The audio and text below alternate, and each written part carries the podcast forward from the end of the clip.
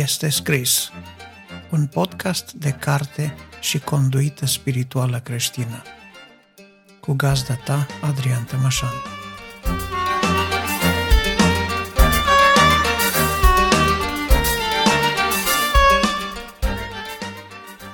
Episodul 12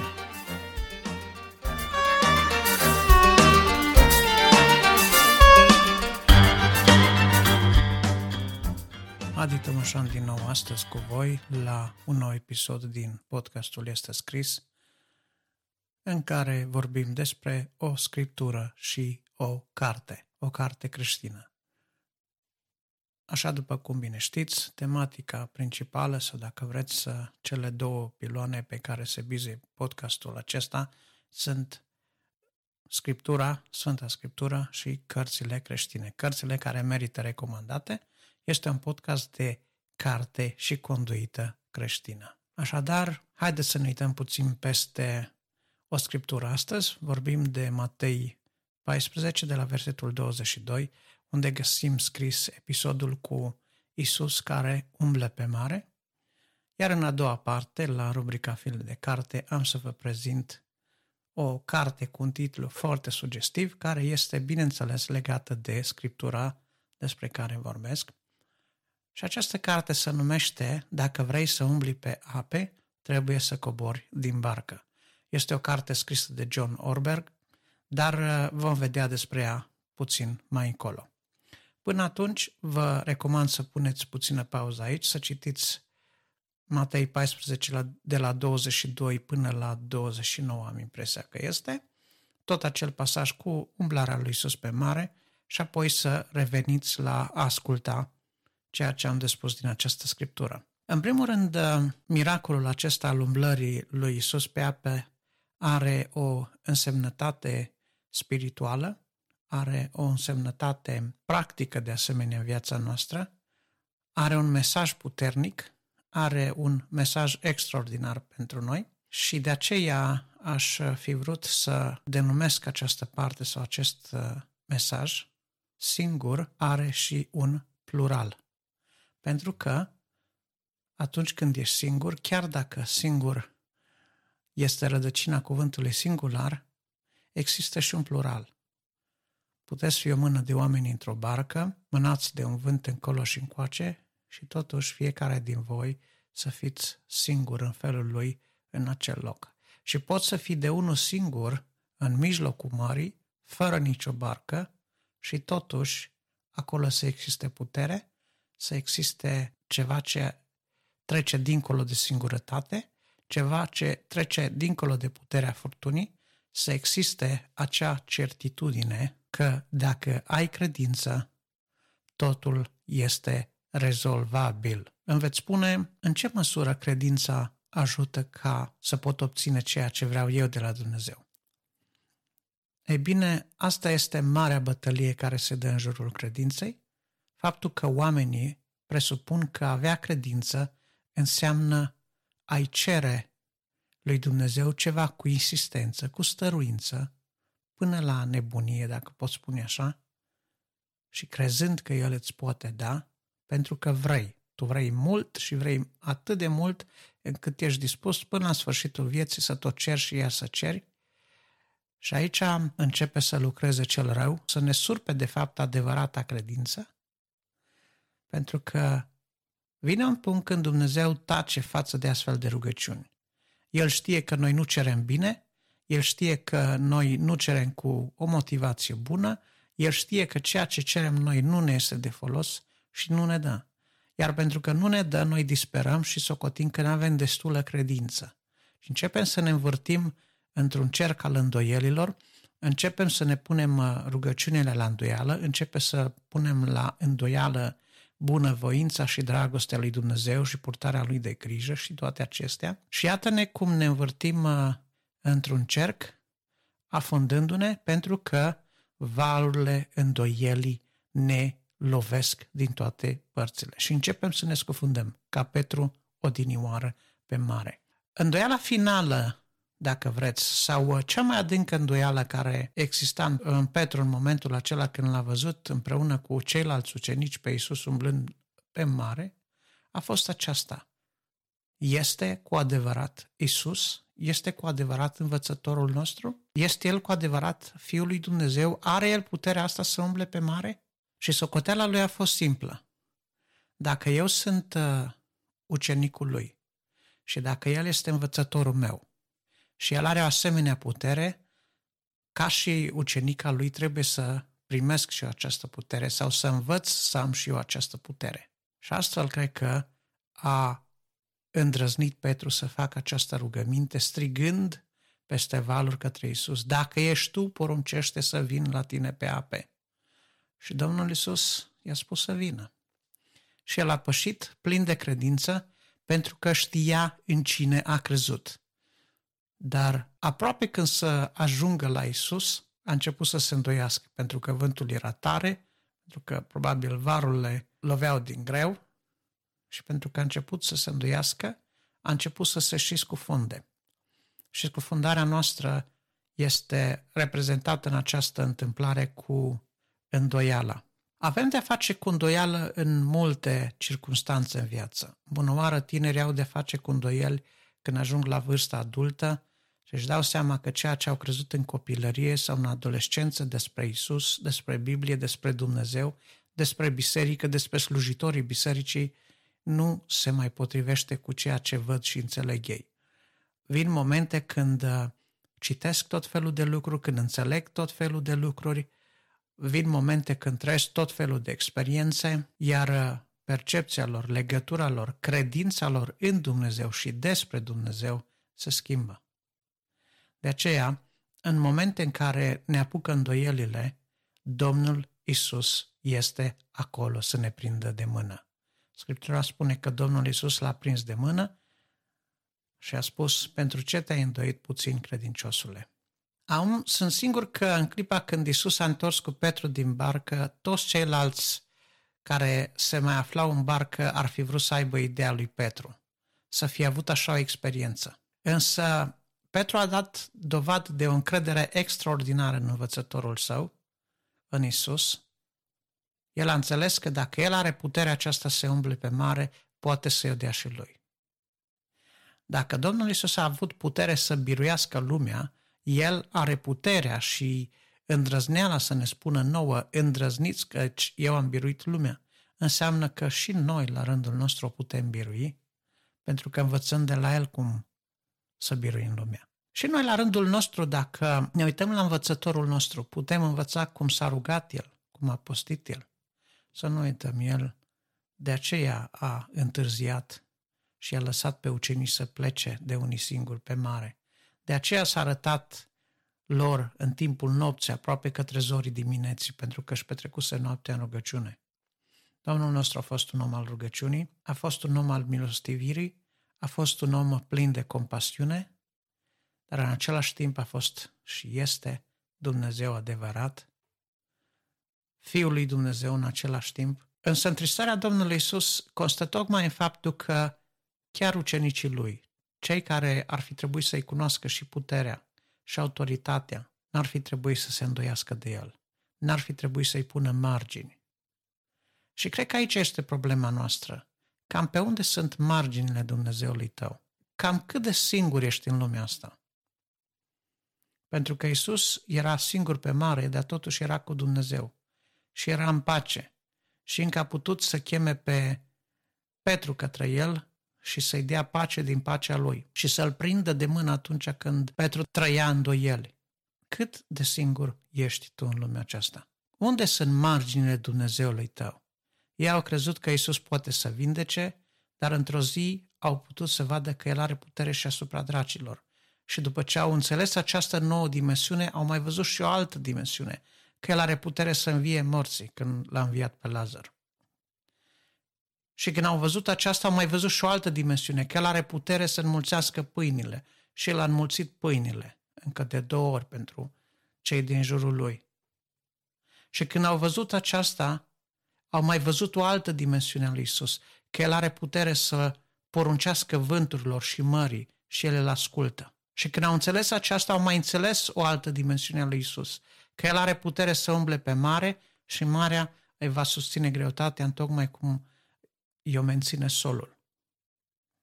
Ei au văzut toate aceste lucruri și de fiecare dată când o nouă dimensiune a puterii lui Isus li se descopera, ei înțelegeau din nou și din nou și credința lor era întărită din nou. Zicea, cu adevărat, tu ești Fiul lui Dumnezeu. Acum îmi veți spune, ucenicii ăștia erau neșcoliți și erau impresionabili.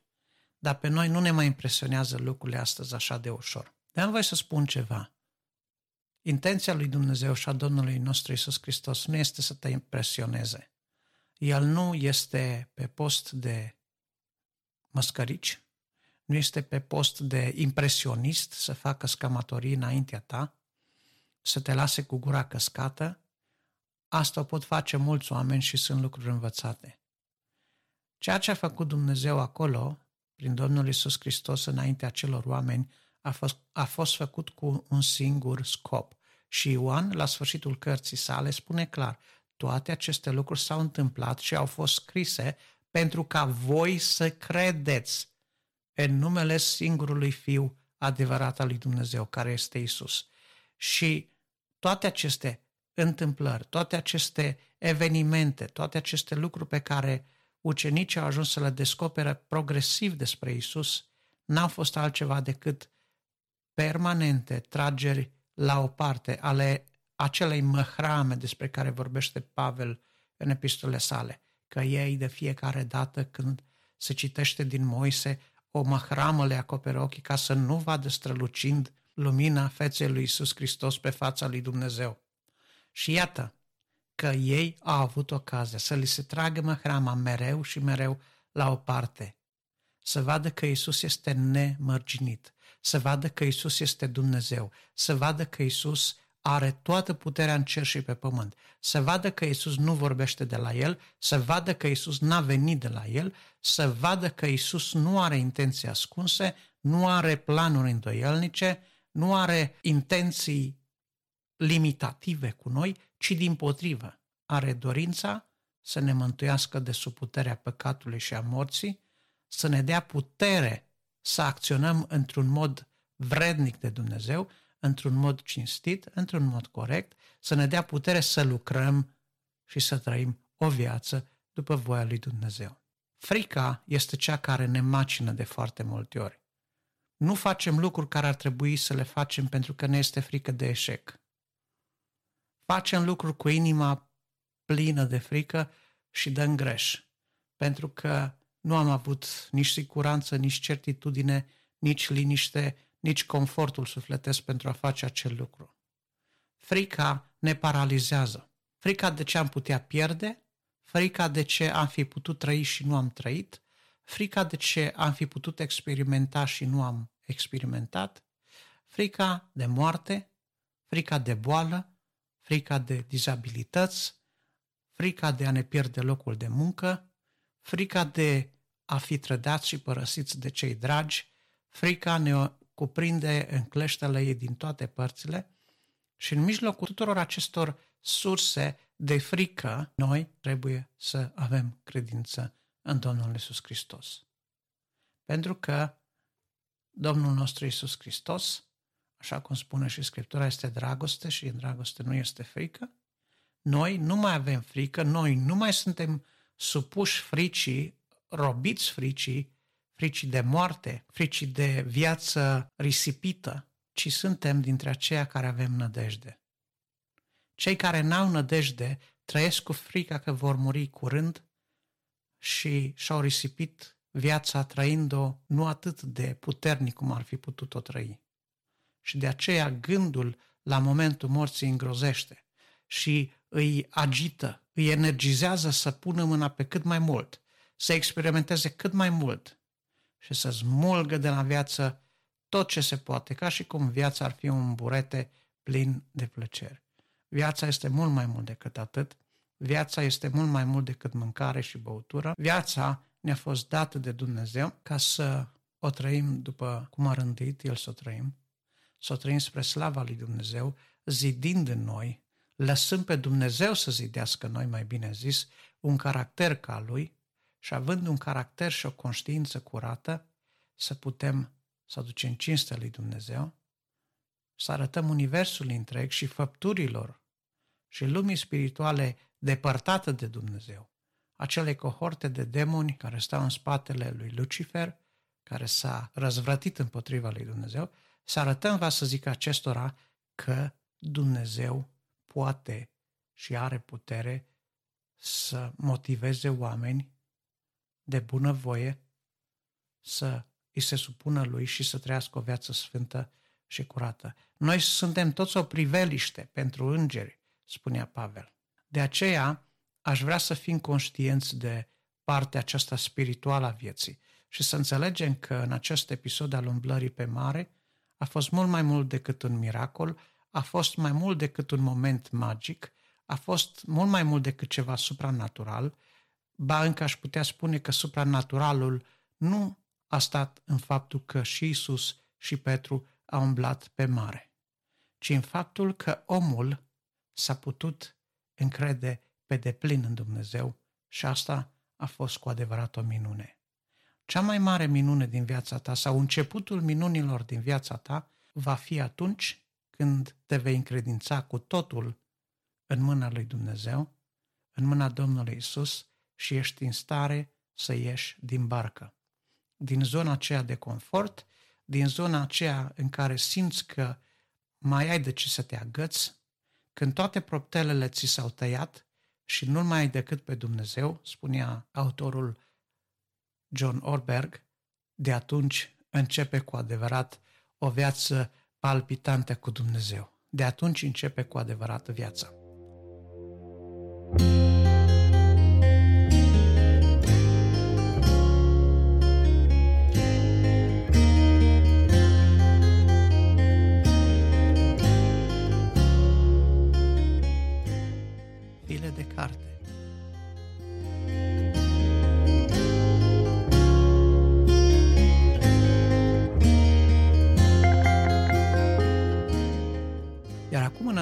Parte, aș vrea să pomenesc despre această carte. Este o carte care se citește ușor, care se citește la modul personal. Este o carte care ne vorbește din nou despre îndoielile noastre, despre incertitudinile noastre, despre felul cum uh, umblăm uh, bâșbâind în jurul nostru, ezitând să ne încredem cu adevărat în Dumnezeu și ne arată că ori de câte ori îi dăm credit lui Dumnezeu și îl credem pe cuvânt, și acționăm într-o direcție în care El ne îndeamnă, în ciuda ceea ce ne spune lumea, în ciuda ceea ce ne spune rațiunea sau uh, felul nostru personal și intim de a fi, de fapt, pășim afară din barcă, umblăm prin credință. Umblarea prin credință sau umblarea pe mare este acea umblare în care nu te mai bizui pe tine însuți, pe resursele tale, pe capacitățile tale, pe angajamentele tale, ci te bizui exclusiv pe puterea celui care te-a chemat. Cartea aceasta vorbește despre chemare, despre ce înseamnă credința în uh, toată această ecuație a chemării, vorbește despre diferența dintre chemare și vocație, vorbește despre aceste lucruri care, în relația noastră cu Dumnezeu, trebuie să aibă o prioritate absolută și anume a îl crede pe Dumnezeu, pe cuvânt și a accepta chemarea lui atunci când ea este plasată într-un așa fel încât să nu eziți. Dacă Petru ar fi ezitat, probabil că minunea umblării lui Petru pe mare n-ar fi avut loc. A fost un moment de îndoială când, aproape când să ajungă lângă Isus, dar totuși până la momentul îndoielii a fost, au fost câteva momente de credință în care el a ieșit din barcă, a umblat pe mare, a pășit pe ape. De ce? Pentru că s-a încrezut în cel care l-a chemat. Iar ecuația vieții creștine constă în aceasta, a face lucrurile la care ai fost chemat și a merge prin credință în ele și pentru ele, făcându-le în direcția aceea, către cel care te-a chemat fără șovăire. Și Domnul să ne ajute să fim cu toții în felul acesta. Amin.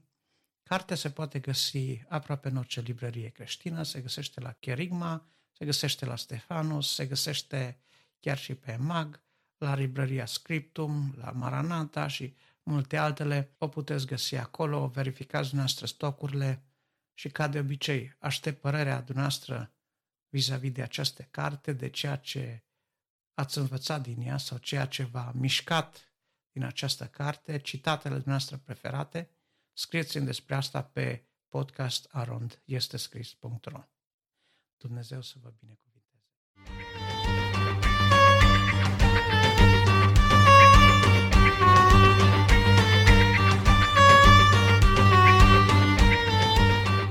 Dacă v-a plăcut ceea ce ați ascultat în podcastul Este Scris, rugămintea mea este să dați vorba mai departe. Folosiți butoanele share din cadrul aplicației în care ați ascultat podcastul sau dacă l-ați urmărit direct pe website, folosiți butoanele de share din website și distribuiți acest podcast la cât mai multe persoane, la toți prietenii dumneavoastră, pentru că împreună cu mine și dumneavoastră credeți că are un mesaj care chiar trebuie auzit.